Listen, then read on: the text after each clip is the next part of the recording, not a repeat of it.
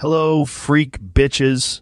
Welcome to another episode of the Bro Jogan Experience. And on this episode, I welcome my friend who's difficult to describe.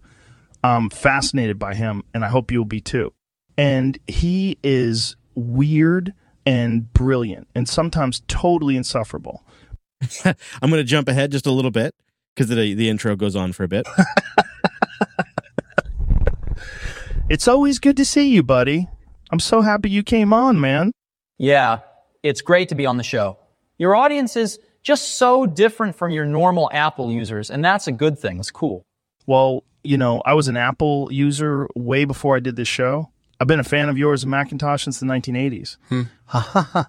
Well, you know, we just kind of figured that out. Even though Apple is big, it's still like half a percent of the total users. People who listen to your show are a different group. They're weird.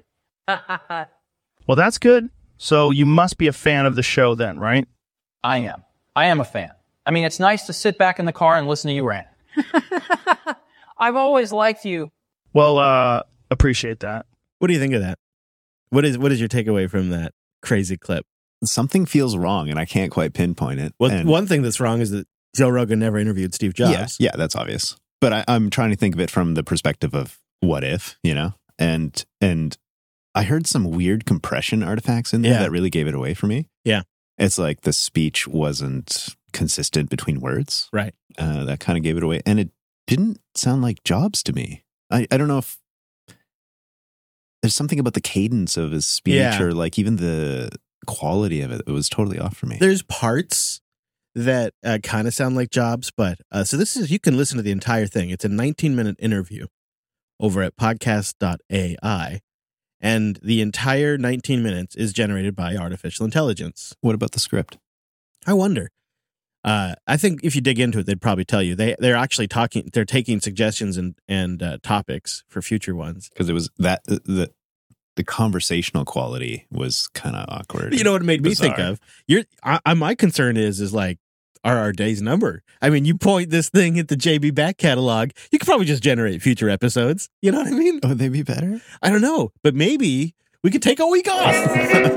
it's office hours with me, Chris. Oh, hello everyone. We're back in the studio. Brent's here. Hey, Brent. hey, Mumble Room's here too. Hey, Mumble Room. Hello, I was not too late Hello. this time, I hope. we just have a few folks in there and in the quiet listening. Join us on a Tuesday at noon. Brent, you're still here. yeah, somehow I'm still here. Uh, is today the last day? Are we taking bets? According to my schedule, because I Yeah. happened to check it this morning, first time in a few weeks. Apparently, I'm supposed to leave tomorrow. well, you got another trip to get to as well, don't you? It's true. I am getting home, hanging out with the furry pets, my brother's pets and mine, because he's doing a small trip. And then a few days later, he and I are driving across Canada. That's a long drive. I mean, what? You didn't get enough road trip? It's like three days if you do it well. Really?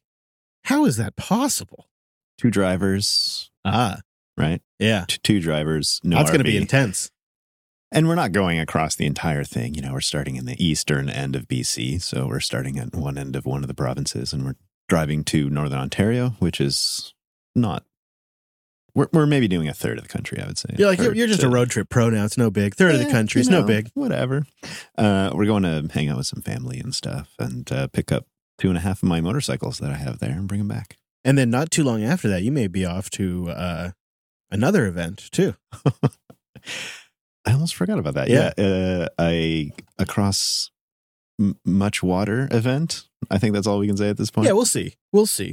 We'll we'll leave it at that. We'll leave it at that for now. And while you're gone, we'll just have that uh, podcast.ai bot stand in. oh, thanks. So we'll just have it. You know, and what's great is we uh, we have all of your tracks individually. So we'll just have Drew bundle all up and feed it to that thing, and then it can just generate a Brent co-host while you're traveling. Okay. Problem solved, right? Yeah. Now we just need a way to generate the video version of you for Jupiter Tube. I don't know how we're going to solve that. That sounds a little more difficult, actually, especially if you need it to lip sync with the Yeah, maybe we could. audio. Maybe we could just have someone like just do that thing where we just kind of cut your lips out. We just have somebody sitting there. Upside down, Yeah. like uh, try their best to match the AI generated speech. Should be fine. Should be fine. yeah. So you're not going to get any rest? Are you going to get some downtime while your brother's traveling? I suppose.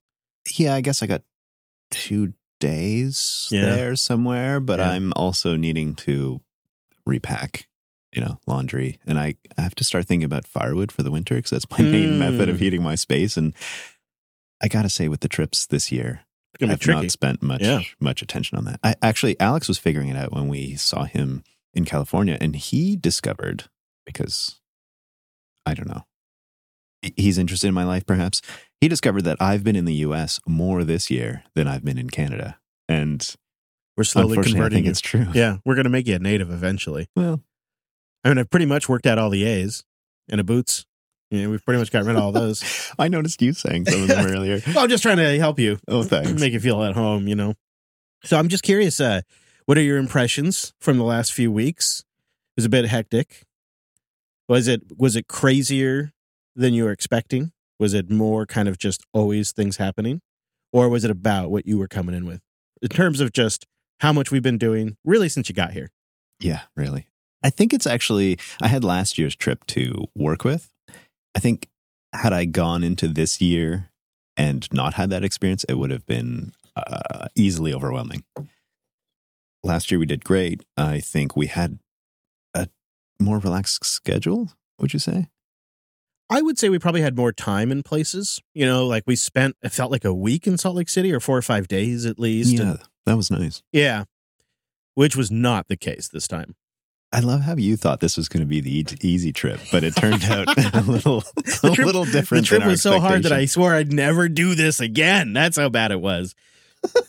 a guy who lives full time in an RV swore he'd never do another road trip like this again. I'm done. Yeah, it was a lot harder than I expected. And I think more grueling. And I think in part because I haven't road tripped as much. So, like, you don't just like, I guess you don't just like pick right up and do seven hour drive days like it's no big deal. I guess you kind of have to work your way to it. And I think towards the road, towards the end of the road trip, I was actually, my stamina was building again. Just, it was a little more exhausting. So I drove the RV the entire time and you and Hadia traded off on the car. And so we'd get to somewhere and it, and I had just been driving all day long. So I just was always kind of behind on energy and a, a little more exhausted. And then when we weren't driving, as you know, it was always a show day. And often it meant that show prep had to happen after like seven hours of driving, um, which Not- was not also ideal in any way, right? yeah.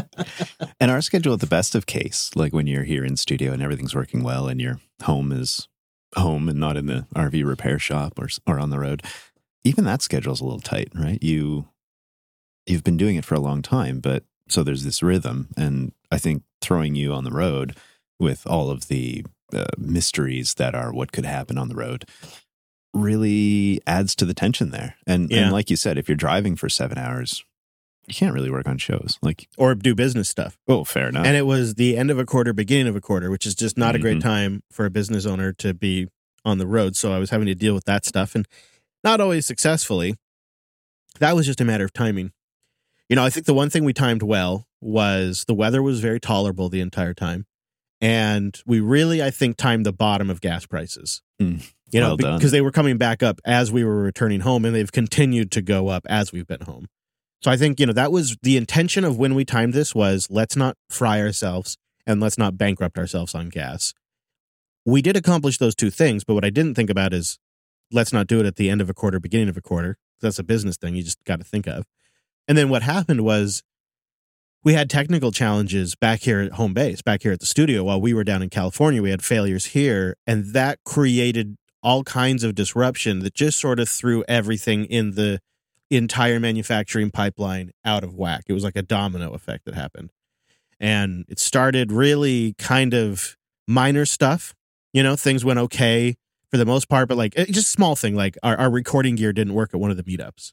It seemed Uh, like a small thing. I'm taking full blame on that one. but it's it's one of those concepts which is, you know, we bought a new recorder, which is the same recorder we've used for years.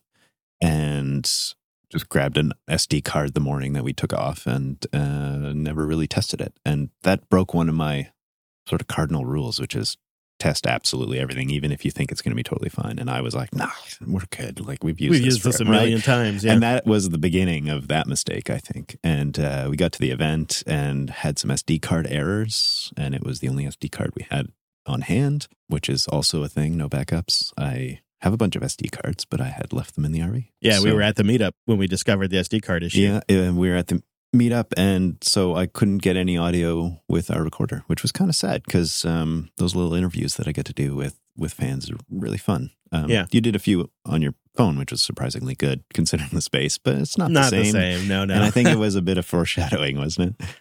And you know, you said something there that I realized also is we didn't properly get to test all the different production. Like each show has a slightly different production line because they have different aspects to them or the different co-hosts. or- Requirements, yeah. yeah. different requirements. And uh, we didn't test all of them before we left because, again, time. Well, you would really have to do at least a week's worth of shows Yeah. from the RV, pretending that the studio isn't available to you before we even left, which is just not possible. There just wasn't time. I mean, we were leaving under such a tight timeline. So, you know, that was our bad. We didn't get a proper we didn't get a proper pre-show, pre-flight test in. And so we just kind of didn't expect problems because in fact, one show like Coder Radio went just fine, Linux Action News went fine on the road. Then self-hosted 80 came around. And it was one of those problems where we were having an audio issue where the audio just sounded squelchy and yeah, really bad. and also too quiet at the same time. That was the audio going out in the live stream. But nowhere in any point where we could monitor, not anywhere in the studio or in my headphones could we hear it. It turned out to be an issue with how our jack processing was processing the signal from the RV. But there was no visual indicator. None of the VU meters showed it. And of course, when you're operating a studio remotely, which we were for self-hosted, it was streaming through the studio. There was no visual indication of any problems, so we didn't know anything was wrong until we were live, and people were like, "Hey, you guys don't sound very good," and we're like, "Oh, what?" And it wasn't even the Barry White thing, which we're used to. Yeah, you know, no, that was- hasn't showed up in a little bit. It just but- was unusable. well. And the thing that grabbed me was it's an issue in the studio that we've never run into before. Yeah. of course, right? Yeah. and so it wasn't like the road gear that we hadn't tested in a year or whatever. It was the setup that gets used multiple times a week. And this is yeah, we had we had an edge case. and no real explanation yet as to why that happened. We tried We to have theories. Yeah, yeah. right. We have theories, but we haven't been able to fully reproduce that one. And then when we were attempting to troubleshoot that, uh, I use a tool called Rust Desk. One word, Rust Desk. Freaking great. It is great. I've, raw. really loved it too. remote desktop tool for the win, like total TeamViewer killer. And I RustDesk into the studio machines to get things going, and I rust into the Reaper machine where we used to record, and I could manage the mixer through some software. I had uh, X. It's called the X32 Edit software. So I had that up, and I'm working on things. I'm trying to figure out what's going on with our self-hosted audio. Is there something wrong on the mixer? Is there some levels that are off? And I launch the app, and I import the settings from the mixer, and as it's loading, the entire machine locks up and I drop my remote connection. One of the most vital machines in the entire recording chain. It locks up and I lost communication with it for uh for like a week. I just until Wes was able to get up here and actually uh, kick it for me. Um, and that really hobbled our remote production. That started a whole set so, series of series on series on workarounds, like workaround on top of workaround. Well, and it meant you had to kind of change your expectations and the gear that you were using in the RV as well. Yeah, Like you, you kind of struggled with having to reorganize. It. Oh yeah, I had to kind of because we had to work around the machine where where we brought in the audio. The machine that was responsible for bringing in remote audio I had to completely bypass it remotely. It meant we couldn't do self-hosted live. It was just all these things that we had to sort out, and then it really was a knock-on effect from there. There, was- the, the, in attempting to build all the workarounds to fix that, other things broke. Ironically, you know, Coder always went pretty well. Like I always, Coder managed to go fine for the most part. Uh, did them all live even. Didn't have to do one of them off layer. Um, LAN went fine. Well, I see a pattern here. Every time I'm in the room, There's something to that. And then we had other issues. An app updated that uh, we didn't realize it updated, and it no longer let you set the in and out audio interfaces. right? oh, I forgot about that. That was just random. Another issue was at one point, one of the services we use for VoIP, like one of the backup ones that we go to when we're having problems, they were having their own outage. And at first, we weren't sure if it was us or them. Like that kind of stuff was happening while we were trying to record. And then we had the absolute hardest Linux Unplugged ever, where after the Pasadena meetup and the JPL tour, Wes flew back home to fix the studio. And he got everything up and running. You and I connected in from the RV back at, uh, we were in Sacramento at that point. And I'm thinking this is going to be easy. It seemed like everything was. This is the one. yeah. Finally, we're going to have an easy one. Wes is in studio. He can fix the crashed machine. He can run the board. We've got Ethernet from Jeff. You know, he's hooked us up with power. We're comfortable. We've got power. We've got solid internet. We've got Wes back at uh, at the HQ running the board. This is going to be the easy one. And whatever, whatever, that was so wrong because we ended up having these horrible echo issues between each other that is still sometimes in here we have to solve. And again, I actually believe we thought it was at the RV because that seemed the most logical place for it to be happening. But now I'm actually suspecting it's here in the studio Well, you ran into it yesterday, yesterday morning. with Coder, and I had to switch to a back of body interface. And that's what the second thing in the studio that seems like a mystery that we've never run into before. That Yeah. the studio setup hadn't really changed. No, either. we so, don't. No, no. Uh, we'll have to trace that one down. No. I think. Yeah. So that's a lot of fun. And we have three machines in here that were built around 2017, 2018, and they're just getting old. And they run what? 24/7.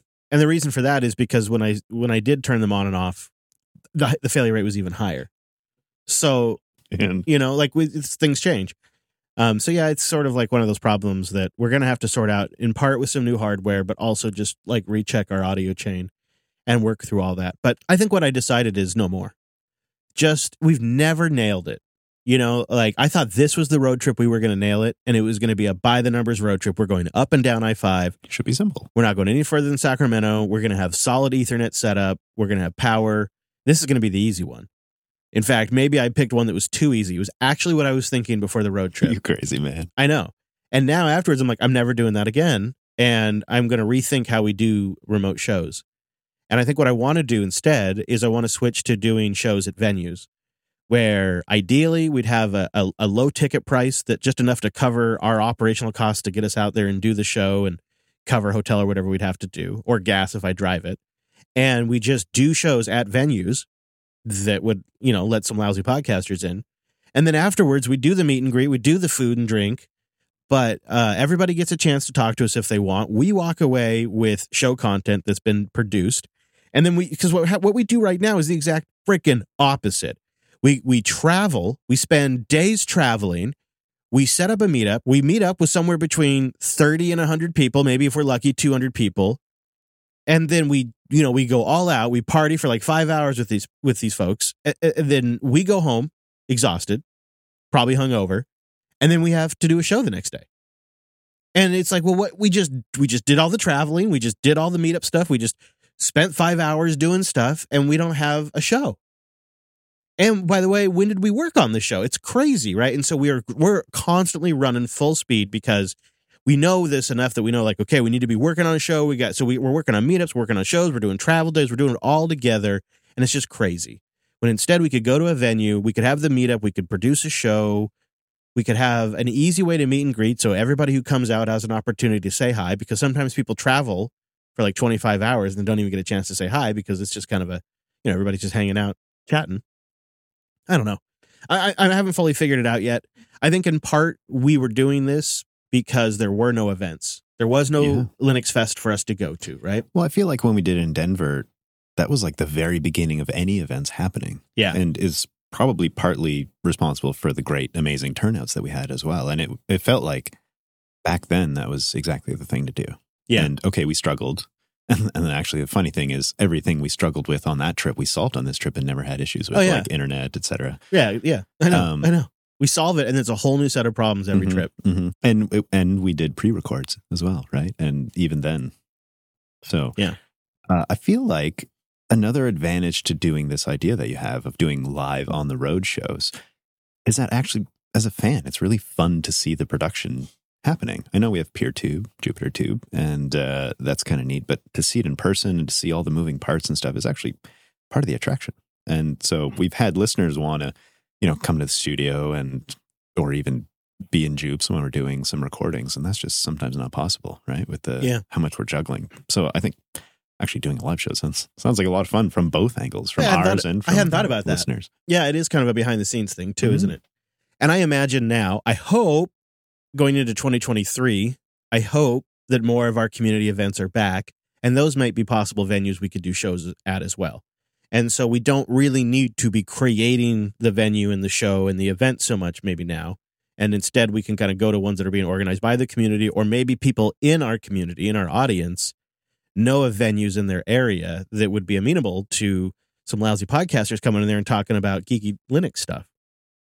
And then maybe, uh, you know, we, we the two to put together is some sort of new formula we come up with for getting out there and seeing people and doing shows on the road and keeping it interesting for us, helping us reconnect with the audience, which keeps us grounded and also keeps us energized without having to kill ourselves on these road trips. And then, you know, for me personally, too, it just puts a ton of wear and tear on my RV that uh, I pay for out of pocket personally for years because, you know, you damage something on one road trip and it breaks six months later. You know, who pays for that? I do. Right. And so there's an element of that as well. It's like, well, do I really want to put all this wear and tear on my personal home for for this when you know maybe there's a smarter way to do it? I personally prefer to travel that way. Uh, you know, I prefer to have my workspace. I prefer to have my bed, my bathroom. Uh, I've heard from listeners who have worked in hotels, and I have heard some awful horror stories about hotels, and it makes me never want to stay in a hotel. Right. so we'll see. But you know, sometimes it does seem like it would be a better way to go.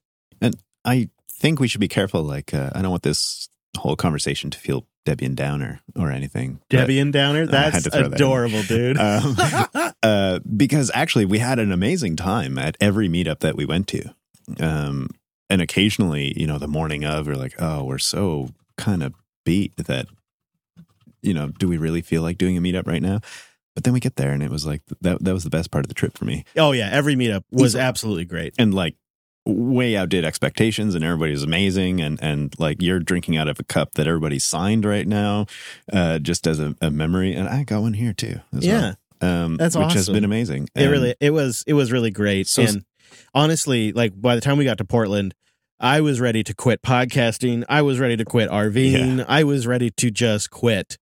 I was done. And and the and the drive through Portland was brutally grindy. It was just horrible traffic.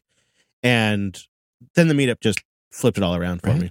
Yeah. And so I, I, I feel like, yeah, the meetups are totally worth it. We ran into a heck of a lot of trouble in other areas having to do with the shows that we do every week, which is hilarious. And Lady Jupes was fine too, which is a good thing. We had zero mechanical issues in either vehicles because we also took a chase car. No car problems, Right. no Jupes problems. Jupes executed and functioned 100%. And no like near accidents. I I remember last year we had a close call. And uh, so from that perspective, like a lot of stuff worked, but the stuff that didn't work just sometimes shadowed some of our, our, our emotions Yeah. about the whole trip. Well, and there's, I think there's an element to like, I mean, this sounds weird, but if you get an accident, there's almost this like, well, what can you do? What could you do? Well, right. I've been there, done that. right. It's like it really sucks, especially when it's your home. But like, what can you do? But when you have technical failures Mm. and gear failures and application failures, it feels like, well, we could have prevented that. did it eat at you in a way like that while it was happening like shit i should have did better or because i feel like partly with all the software updates and like random things sometimes I it's mean, out of our control I definitely wish we could have tested more. I think what really was rough about it, just from like a psychological standpoint, was a lot of the technical issues struck after we were already live. So then it's like, okay, you're live. You don't want to leave dead air, but you also are trying to visualize a virtual studio because the RV is a virtual studio. You've got to visualize the entire wiring of a mixer in a virtual studio in your head. And then also because I'm not here in this studio, I also need to visualize the entire in and out layout of this studio, how it all works, where in that layout this problem could potentially be. Keep all of that state in my head, troubleshoot it while also trying to like play music or chat with the chat room or just keep conversation going, which is great when you or Wes are there and you can help with that. But and then it also there's just this pressure of well, the longer this is a problem, the longer people have to wait. And that gets that gets to be kind of old, I have to say. And when it's every single live stream for two weeks in a row, you start to get like, God, I'm just sick and tired of doing this. It's you know if you were uh, maybe in the metaverse you could trace your trace your lines on your virtual uh, mixer there I think the other thing that wasn't related to show production, but did kind of tilt things towards like, this has been an awful road trip. It was an awful road trip punctuated with a lot of great stuff. Like Jeff and his setup and his hospitality and Brittany's hospitality was just absolutely legendary. Easily. easily.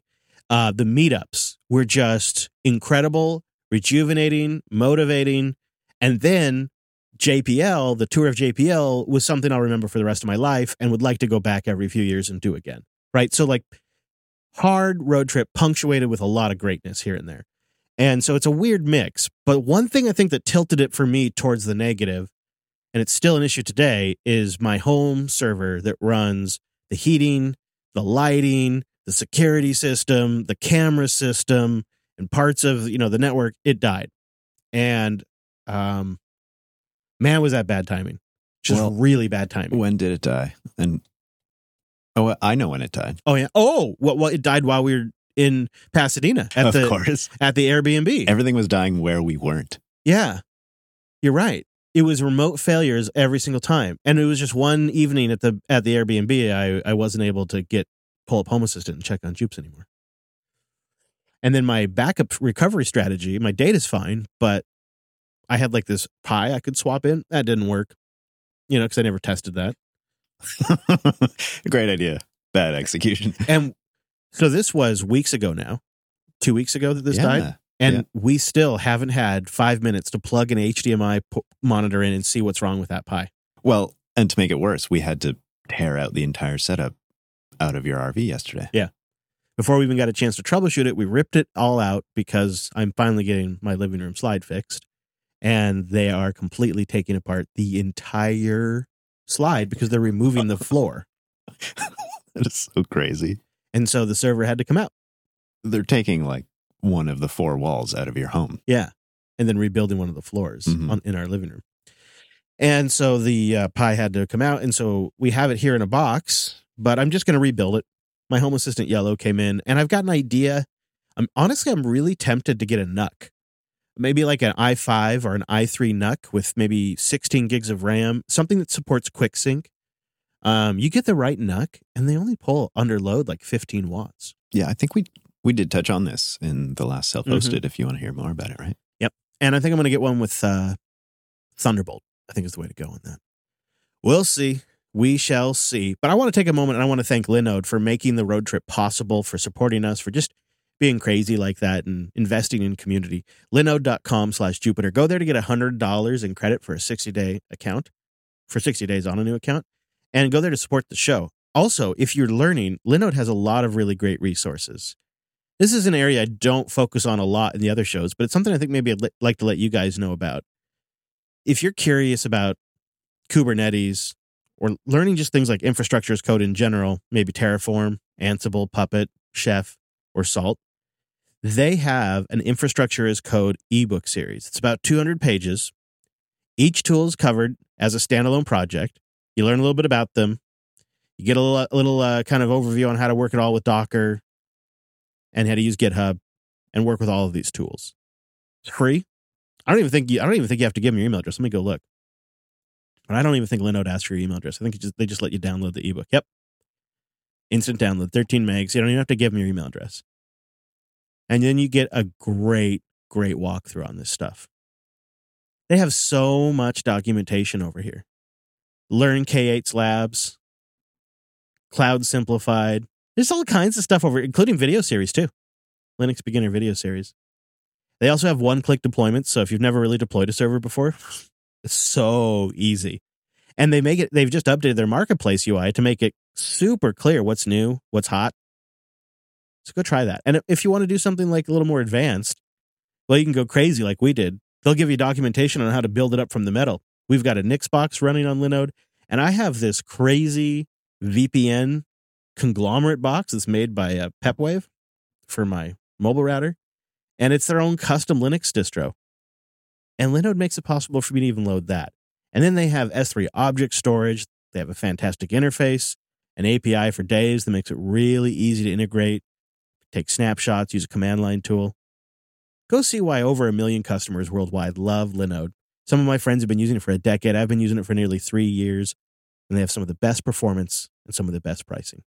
Linode.com slash Jupiter. That's where you go to get $100 and 60 day credit on a new account, and it's a great way to support the show. Linode.com slash Jupiter. And I will put a link to that infrastructure as code ebook in the show notes, in the nizzles. So that way uh, you can go grab that and you can learnicate yourself on that. That's some good stuff right there.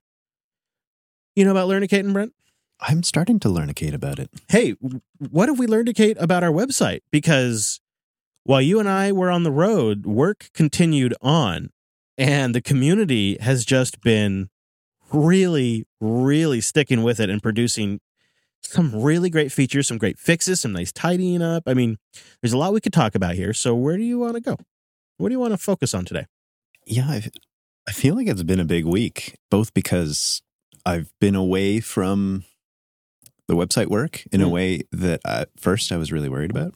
And we touched on this in the last office hours. But actually, now that I'm having the chance to reflect on it, I feel it's actually a huge success story. Oh, okay. Hold on. Zoom in on that for a second. Zoom, zoom in and hands on that, Brentley. hmm So I was worried that maybe the momentum would kind of start to slow because I've been in there, you know, let's say helping people accomplish amazing things. I'm not the one doing the amazing things. I'm just kind of nudging. And so I was kind of worried that uh, us being on the road meant that I could spend less time doing that. And that would mean people would be less excited about contributing.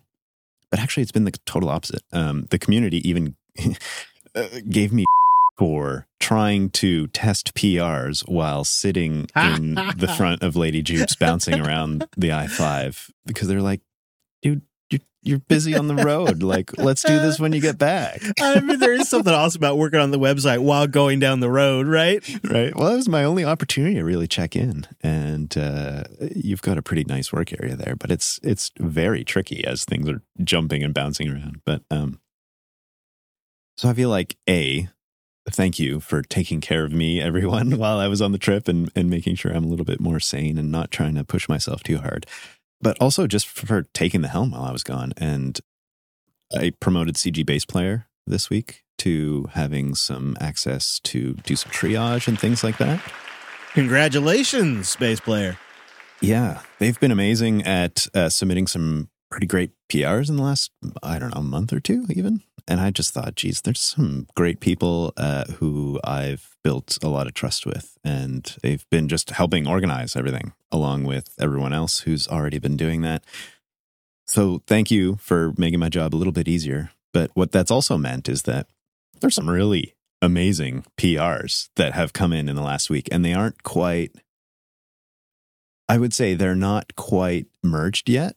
I was struggling this morning because I was like, oh, we got to get these merged. But uh, Office hours creates a deadline. you're right. Uh, El Rey helped me walk off the ledge there because uh, actually, we don't want to hurry PRs to, True, to talk about them. What we want is actually great PRs. And what's happening is that one of them in specific is to automate the sponsors page. I made a sponsors page back in, I don't know, a month or two ago when we were first going live because I thought, well, a good function is to be able to go to our website when you're trying to sign up for, you know, Linode or something like that and, and to get the URL. We mention them in the shows all the time and you can go to the show notes and sometimes get them, but that's not always true. And having them all in one place is One actually spot. really great, right? And if you also think about this website as a platform that other podcasters could adopt one day, that's a feature other podcasters would want too. That's a very good point. So I was like a monkey creating this sponsors page just with text Oh. from, you know, I was copy and pasting Right. because I, I don't know what I'm doing. And that was good enough for version one, our first milestone of the Yeah. website when it went live. Yeah. And it looked fine. Um, Sure. But here's what I love is that I came around and I was like, geez, we haven't updated that updated that in a while. And so I made a few updates. You know, we have some new sponsors or new links and descriptions and stuff like that. So I threw them in there. But just in my PR, which was just text, updated text, I wrote, we shouldn't do this like this again.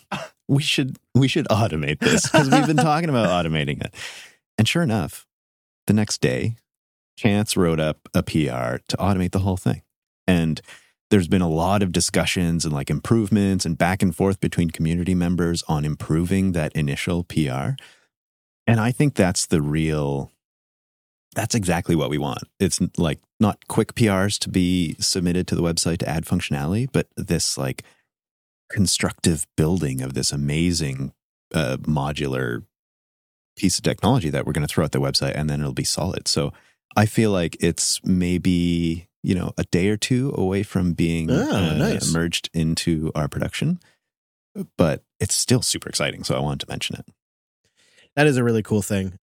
You know, people are looking at accessibility. People caught some bad links for like my my referral to Fountain. There's just little things to big things, right? And it's stuff that we just as a team don't put a lot of focus on because just culturally we haven't really built that that muscle. But we're bringing in what feels like a team of people who are thinking about those things that we don't catch.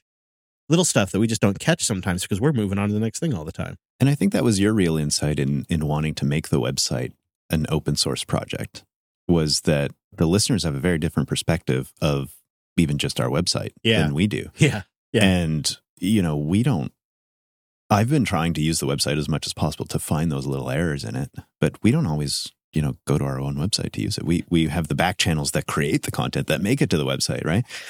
And so the listeners have been amazing at catching those things like you mentioned. Yeah. I love that part of it. So, um, we have more to talk about the website, I think, when we get to the boost. But I did note that there is a JB and a Hacktoberfest uh, thread. Tell us a little bit about that. Good catch. I heard a bunch of listeners in the last, I would say, three weeks suggest that we should participate in Hacktoberfest.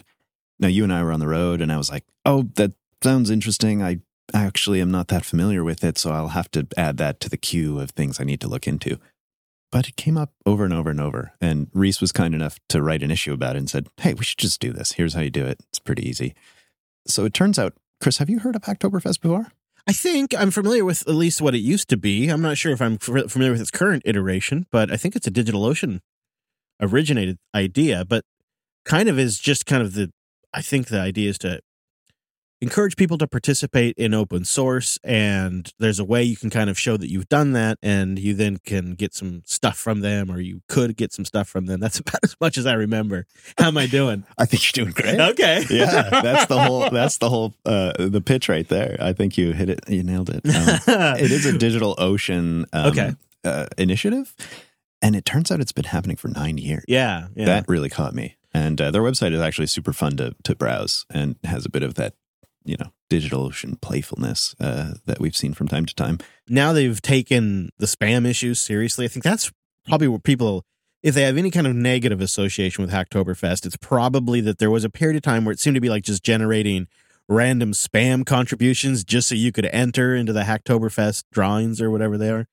But I think that they've addressed that with some of their measures. Yeah. So the idea with Hacktoberfest for us, at least in this project, which is focusing on our website, is to maybe push us to work a little bit harder to get some contributions in um, for those who have been maybe thinking of participating but haven't quite jumped in. Now's a great time.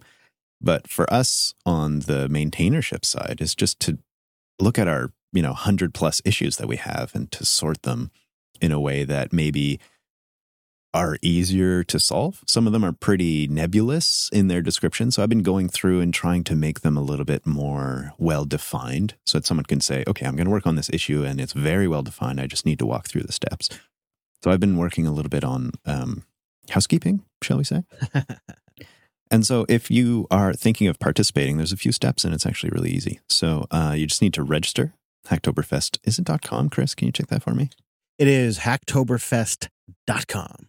So you just need to register anytime before October 31. Make some pull requests to our project or any other Hacktoberfest linked topic on GitHub or GitLab as well. And have one of your PRs, actually, it's four of your PRs um, merged. Oh, okay. So it's kind of like a sign of success, I guess. I see. And they need to be tagged as well with Hacktoberfest. Yeah, so that's where I come in. Is um, I've been I created some tags, Hacktoberfest tag, and there also needs to be a Hacktoberfest dash accepted tag. So I'm going to be pretty diligent on trying to make sure that those who are participating uh, get the right tags so that they can, you know, get the recognition for their work. I mean, I think what I like about this is the range is pretty, pretty wide. Like, if you don't really have a lot of skills, we have some issues that are like fix a bad URL. Yeah. you know how to make a right a Well- good URL. You could probably do this, Right. And I think that's the real uh, benefit here is that there's a ton of different ways to contribute. And so if you don't know how Hugo works, like me, then there are a bunch of different ways you can help us out. And I've been trying to use issues as a way of tracking those different tasks. Some of them are just like, hey, we need these links to be external links, and here's how you do it. We just don't have time to do it. So if someone wants to just sit down for an hour and do that, or even less. So we will link to our Hacktoberfest tagged issues. I think I have maybe at least a, a good handful I spent late last night while we were walking, watching Rick and Morty Oh, okay. drinking nice. out of this this um, cup here, um, this signed cup from our Portland There's meetup, something nice about that. Meetup, meetup cups. right on the Dev bit- one. A little bit of wine, a little bit of website work, a little bit of Rick and Morty. It was fun, and so I did tag a bunch of them. I will keep trying to add more, and if any listeners have other ideas for topics uh, that can be solved in this Hacktoberfest, what would you call it? um, window of time. Yeah, w- yeah. We, we will try hard to push to make a lot of contributions in this time. So if you want to participate, it's actually pretty easy. We've got some links to doing that, and uh, we'd love to get you to participate. So thank you. Yeah, the period of festing is now. Uh, you must participate during the fest window. Um, and before we completely move off the website, I just I noted that you had a couple of notable PRs in here, and one from Elry about uh, deploying previews. This is such a great example of how amazing our community is. Like when you hear us talking about this, and you're like, "What are these guys really tangibly talking about?" We'll put a link to this PR request, number four fifty six, in the show notes, just so you can see just how incredible this conversation is and the people working on this are. So, so, so great. Really, I, I mean, I feel like every week Ellery just comes in with something really awesome. I'm. I, I feel like you know we've been saying thank you, El Rey, for weeks now on the show, and uh, unfortunately we have to say it again. Thank you, El Rey. El Ray, El Ray. You said Elry earlier, I think. Did I? It's it's actually Alex. So thanks, Alex. Yeah, Alex, we could do that, or we could do Big E. You know, the Big E, the Big L. I think you're onto something. Yeah, because I mean, otherwise we get Alex confused with Alex from self-hosted. Oh, that's just it, right? we don't want to do that. Mm-hmm. Yeah. Mm-hmm. So thanks, Big E. We appreciate your Big E energy, and uh, we'll have a link to that. Just uh, that's a great example. But uh, some of our first boosts, well, not our very first, but some of our boosts are actually about the website. Ask not what your podcast can boost for you, but what you can boost for your podcast. Oh, we got a we got a big boost, a couple of big boosts coming. You know what? Actually, I'm going to stop right here. stop the show for a second, you know, and just say uh, we got some remarkable audience support via the boost. And you know, what you'll see is there's a few core members of our audience who really are stepping up and supporting office hours. I'm blown away by some of that this week. So let's start with Optimus Gray, who sent in a row of grandpa ducks. 22,222 sats. Things are looking up for old McDuck. Uh, so I love this. So Optimus drove for like 24 hours each way to come to the JPL tour Crazy. and uh, also made it to the Pasadena meetup. Mhm. And so on his way back, on his drive home, we got a series of boosts, some ideas. He says, This is my first stop on the way home from the uh, Southern California meetup. With Brent making fun of me, and rightly so, I now have a list of favorite JB members. They are Wes, Alex, Mike, Chris. Wow. These are in order of importance. Cheese Bacon, Drew, meow. His meow, not mine. Jar Jar, Joe, Hayden, Levi, and then Brent Wow. at the end. Brent can only move back up the list if he works on a toy drinking bird that can continue to touch Alex's chair over and over again. I think that sounds like it's worth doing. Wow. Wonderful reference there. Uh, also, perhaps the California State Border and Patrol asked you about fruit and vegetables because you had a Canadian with you. Hey, now. I had no problems coming from Nevada. I have always been asked at the border if I have fruit and veggies or produce or whatever. It's always been a thing. They've always done that. And I always think, is that just like pretext for stopping me? Are they really they set up these all these border crossings at the state border just to stop every single person and ask them if they got fruit in their car? It's just the weirdest Maybe thing. they don't grow things in Nevada. Oh, that could be it. There's no way you could be bringing any fruit or produce because Nevada ain't got nothing. Let's see. Wow, look at you coming in with the shade. Fizzing. Optimus Gray comes in with a double Grandpa Duck boost. Thank you kindly. Okay, maybe I was trolling Alex, Brent, and Chris too much in my last boost. Sorry, Wes, but maybe next time I'll troll you. How I do like the idea. So he's giving us a show name because this is something we need to we, we need to figure out now that we're back from the road trip. I do like the name Chat or Sats for a JB extra sub channel like a brunch with Brent. I came up with four name replacements for office hours when I was driving home. Oh, it's 29 hours, not 24 hours. I had a lot of time to think. I'm going to check those names in the podcast index on DuckDuck and on YouTube, and I'll report back. Are you ready? This is amazing. Optimus Gray then comes in with a third boost. Boost. with 20,480 sats. Here are the three show name ideas after visiting JPL. You ready for these? I think so. I think we should write these down. I feel like I don't want to lose track of these because we've got to come up with a new show name. We need to, you got a pen over there, Brentley? He's We need, pulling out a pad of paper. yeah, I need a pen. I, I got a I got a marker. Uh, I see nothing in my. All right, you ready? so, his first name suggestion Mhm. Is Eye of Jupiter. Interesting. Not bad, right? He says uh it's kind of like the idea is what's JB looking at, looking for, looking towards. Hmm. Uh another one orbit of Jupiter. Uh huh. So if you picture like a bunch of ideas and things and projects floating around, Yeah, what's going on around JB is kind of like Okay. the subtext. His next one is Io, which is a moon of Jupiter, and of course it's input output, which is kind of akin to like listener feedback and then output on the podcast. So Io So Oh, both because it's a moon and because we do a lot of input output with the audience in this show. You know, I, I feel like I, that is my favorite one. It's short. but also, yeah, short is interesting. Uh, I also, unfortunately, feel like it might be the hardest to Yeah. look for, which is the problem we're having right now. Yeah, it, you could almost see like three, three less than three letters might be really hard for a lot of searching. I mean, it could be like Jupiter IO. Uh, You know, the only problem with that is, and with all of these really, and it's my fault because I named the network this way. Oh, Chris. But doesn't it make you think of like it should be like a space podcast about Jupiter? Isn't that what we talk about? yeah, okay, you're right. Uh, he says, I enjoyed the last meetup on this trip. Remember, a good system crashes. A good system crash means more content for podcasting. I guess that is the upside. uh, system crash, not 12 system crashes. Thank you. Thank you. All right. Lurks a lot came in with a lot to share. With a elite set of sats, Office Hours' new name needs to have a space theme like the network. There you go. That's what I'm saying. Sold. So Jupiter Base is his suggestion. Oh. Jupiter Base. Hmm, What do you think of that? I could I could live with base. He also recommends Jupiter Production Lounge, a play on JPL. That's funny.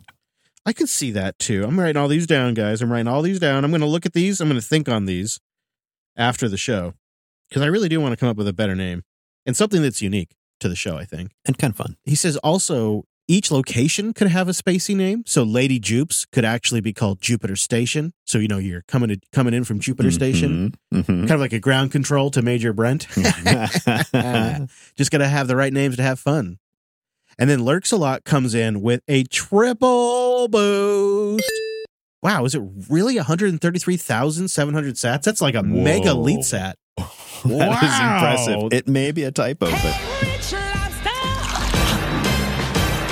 Thank you to our community too, who's been sourcing the uh, boost clips on our GitHub.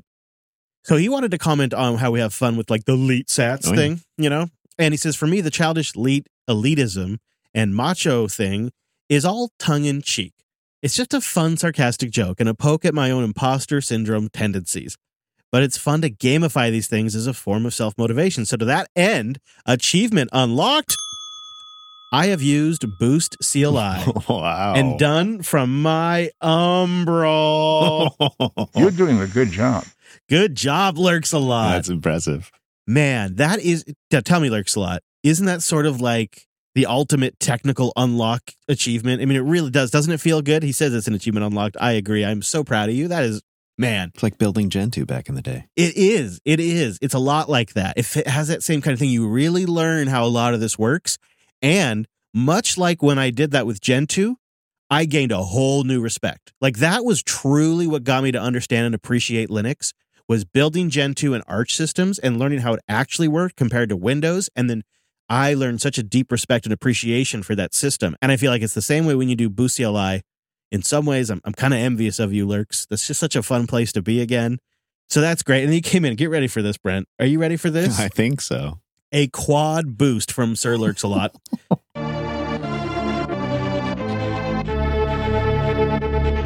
101, 337 sats.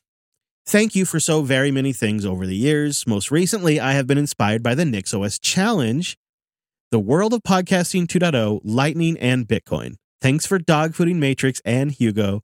Thank you for your FOSS and self hosting advocacy and especially for fostering a real sense of community. Wow. You stop it. You're blushing over there. Stop it. Jeez, that's too much. thank you for the thank you for the support. You know, like we had some great support come in this week for this episode. And we really, really do appreciate it. And Brent's still on that split too. It's true. So he I gets gotta get uh, home, right? Yeah. That SAT engine isn't gonna burn nothing. you know, we did we have talked about that on on Love a little bit, but uh that was fun with the uh the sat steaks and Mhm. the groceries at the sats. Um the gas I mean, honestly, the better thing might be just a, s- you know, like if you could just convert the sats to cash, but we didn't want to do that. That was the easy way out. Not, so that's not fun enough. Bitrefill lets you buy Texaco and Chevron gas cards, which works as long as you're in the states. But once you enter uh, Scandinavia, you guys you don't have those, right? You don't have. no, Yeah, no. I wonder if there's like we do have a shell. Like shell is is pretty common, and you have them here. So I wonder will- if they sell shell cards on Bitrefill. Oh, we didn't look hard enough, did we'll we? Will have to check. We'll have to check. Uh, then we got ten thousand sats from Orange Fox, who uh, I think might actually be Alex Gates. Coming in hot with the booze. using Breeze said the worst thing about The Office TV fans is when they try to make Battlestar Galactica references without ever seeing BSG. I agree. And this is this is the problem with the show name is everybody thinks it's an Office podcast, and then they're disappointed when they start listening, and it's not an it's not an Office podcast. Yeah. it's not not about the TV show. There are plenty. Oh my God, there are plenty of those. I never had any idea. So okay, we do definitely need a new name. There's just no doubt about it. We have uh, another boost that came in from True Grits with 1701, the enterprise sats. Make it so. He said instead of making a side business off the new JB hosting platform, maybe y'all should turn it into a Libre podcasting package. Interesting. Hmm. And then Gene Bean was thinking along the same lines with another set of elite sats. Packaging the website bits up in a way other podcasters could consume while also being able to get updates would be awesome. You know, there's something to this. I think there's something to creating a platform that other podcasters could package up and use. And I don't know how far we take this, but I'm down to experiment with taking it further, especially if community members have ideas on how we could make it, I guess, more portable would be the word to use. And I know we need to have a good licensing conversation. We need to sort all that stuff out, but I think that's a direction we could take things, especially once we think we have it in a pretty feature complete state. And then maybe later on, as we develop a way to generate RSS feeds, uh, that's something we could share too. And um, ultimately, you know, I think we have to remember the RSS feed is our radio signal. That's our broadcast tower. The website is an endpoint. And so I think if we created a system that where the two work together somehow, you know, you, you put some of this information in the RSS feed and it automatically populates the website and the website is is also one of the end consumers of that RSS feed. So the source of truth is the RSS feed. I think that'd be incredibly powerful, really interesting, and very useful for other podcasters because all then they would have to do is point that website consumption, whatever it is, endpoint at their RSS feed, and it would just pull it in and begin to build their, you know, Hugo based website for them. That'd be my idea. You know, that gets me thinking. I, was originally going to say, oh, well, we haven't really heard of others out there outside of the JB community really latching on to the project that we're building here. But then that got me thinking, well, maybe we haven't described what it actually does well enough. You know, if you're right. If you're well, in so far it's been described as a website for us, Well, that's it. but if you change what content it's looking at Very and you change out the logos, Mhm, mhm. I mean, I wouldn't be a fan. My main thing, one of the main things that was nice about getting away from Fireside is every Fireside page looks alike. So that would be one downside is if all of the websites just looked alike again.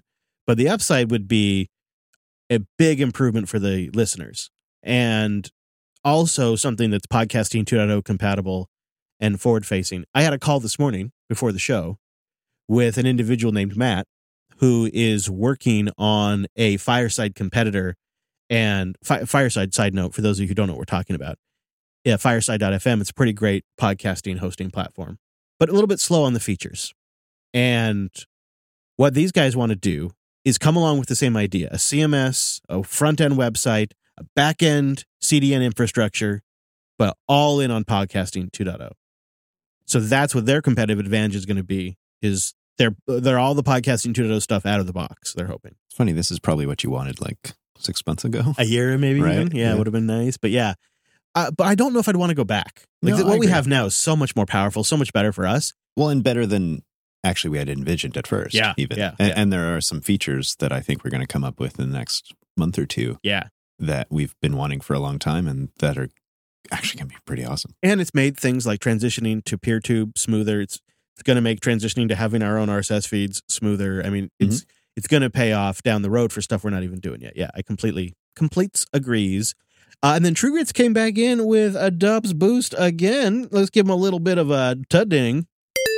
1701 sats. Oh, so he also gets the Trek boost. You're doing a good job. He says, I wish there was a more granular way in Fountain FM to determine which podcasts I earn sats on and which ones I spend sats on. I would throw all of my earnings on podcasts that don't support Lightning and Boosts, but then turn off earnings for the podcasts that do. I don't feel like I really earn the sats when they're just getting streamed right back out. Also, do you guys know if the streaming counts towards your flow? I haven't been able to determine that. So, this is a great set of questions, Grits. And Fountain FM has this feature now where when you're listening to podcasts, they stream sats to you. And they just recently tweaked the way you earn those sats. And they've made it a lot simpler and clear. And I'll have a link to their explanation in the show notes. But just really briefly, you now get paid in Fountain for your first hour of daily podcast listening. The earning rate changes every day for each user, and it's random. Some days you might earn a little, but on some days you'll earn a lot. You no longer need to support podcasts or create clips in order to continue earning or to earn more. So the flow idea is kind of out. Wow. There are no changes to the way promotions or regular clips work. That change was done in Fountain 4.9. And as we record on Wednesday, October 11th, 2022, 5.2 just came out. They've added a lot of stuff. Auto cue support, which was one of the number one features I heard from the audience. CarPlay and Android Auto has also been added, as well as some bug fixes, performance improvements, some UI cleanup. The way the clips work is a little bit better now. I gotta say, I'm really liking Fountain. I I, I want I want Podverse to be my daily driver because it is the GPL one. But man, the stuff they keep doing in Fountain just keeps bringing me back. I love the clips because I spent time following different people. And so now in Fountain, one of the things that I just love is if I've got a few minutes I'm burning, like maybe I'm doing a quick chore or something, I just go to the clips page and I just hit play and I just listen through my clips and I find new podcasts. Hey, look at that. Somebody clipped Coder. I didn't even know that, but there's a Coder clip right there. How great is that? See, this is the joy that you bring, Chris. I just so I mean the folks at Fountain are doing such great work. The folks at Podverse are doing such great work too. We're just spoiled in podcasting 2.0. So grits, go give that post a read just so you can kind of wrap your head around it. If anything, they're making it easier now. So uh hopefully it, you might see on some days a slower earn rate, but it's just going to be a simpler way. You just essentially listen. And I mean, the way I basically worked it out one time, uh, it's like a sat a minute or something I was getting. So it's slower than it used to be, but not so bad. But do you think that's tricky for those who've been trying to really dive into the system and earn things? Because it almost feels like it's the second change almost this month that they've made to this earning system. So do, you think they're just trying things to figure it out, or or Yeah, they're the first to ever do something like this.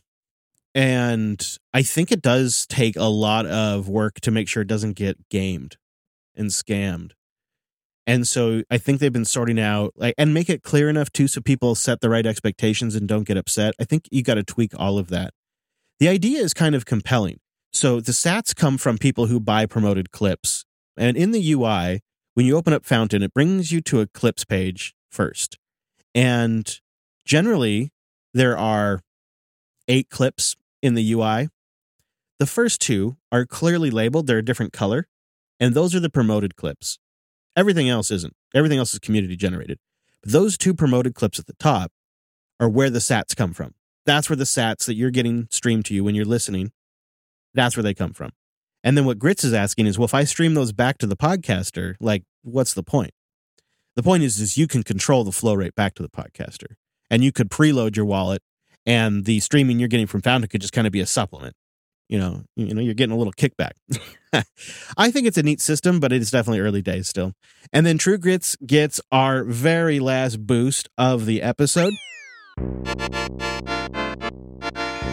with 4,040 sats. He says, You guys told me not to clip and drive last episode, which I agree. I don't actually do. However, I do most of my podcast listening on the road. By the time I get to my destination, I have forgotten what the clippable moment is, or I don't have time to do it. It would be nice if there was a way, as the listener, to drop a marker on a podcast and come back to it later, like a user set chapter marker of sorts. Fabulous idea. It is, man, because I have the same problem.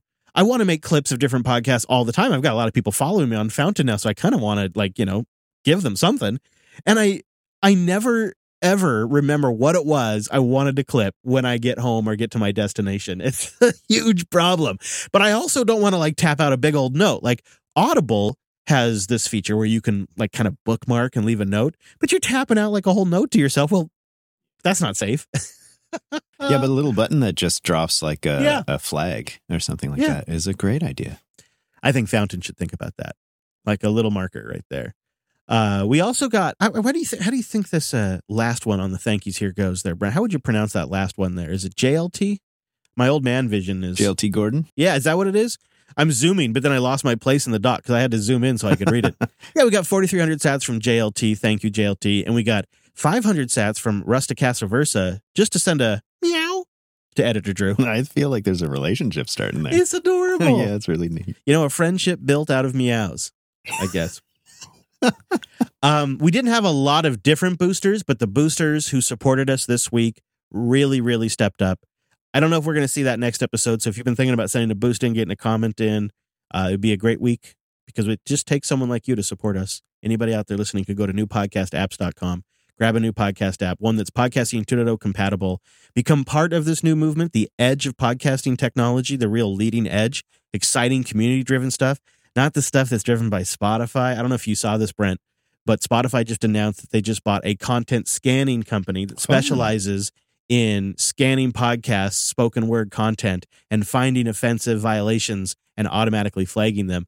Spotify just bought that company. They're going to Oh, yeah. probably integrate that into the platform. It's just going to be great. Mhm, Yeah. mhm. It's what we've always wanted. Yeah, I just uh, so so well, looking forward to that. Now you know we're gonna we always get letters from YouTube after we do a live stream. Now I'm They also gonna us. I'm gonna be getting letters, emails from Spotify now. Oh, Tell me about all this. course. Yeah, Oh, no. that's gonna be part of the whole routine. oh, geez. you know, it's just a ridiculous direction. Podcasting needs to stay healthy. It needs to stay decentralized. So you can do that by, by becoming a member at Jupiter.party. You get all of the network shows ad free, or you can send a boost into the show and you can support every single episode as you see fit. Newpodcastapps.com. We have a lot more projects coming up, including the things we talked about with the website, our new RSS feeds, and all of it, and a new name for the show, which we're going to have to do sooner than later because it's just getting to me. Is it? it's getting to me. So it's all coming up. So don't go anywhere. Don't don't uh don't be a stranger you know? Every other tuesday it's easy. Unless brent's traveling. Then we're gonna have to have ai brent in here. I mean, I'm okay with that. yeah i mean we'll see how it goes right every other tuesday the office door is open to you. It's uh, over at jupiter.tube noon pacific 3 p.m eastern. Also have it at jupiterbroadcasting.com slash calendar so you can just get it in your local time zone. But when it's not tuesday every other tuesday at noon or 3 p.m then you got to get out of here. The office door is not open. I got work to do. I gotta take a nap. Thanks for joining us. See you next time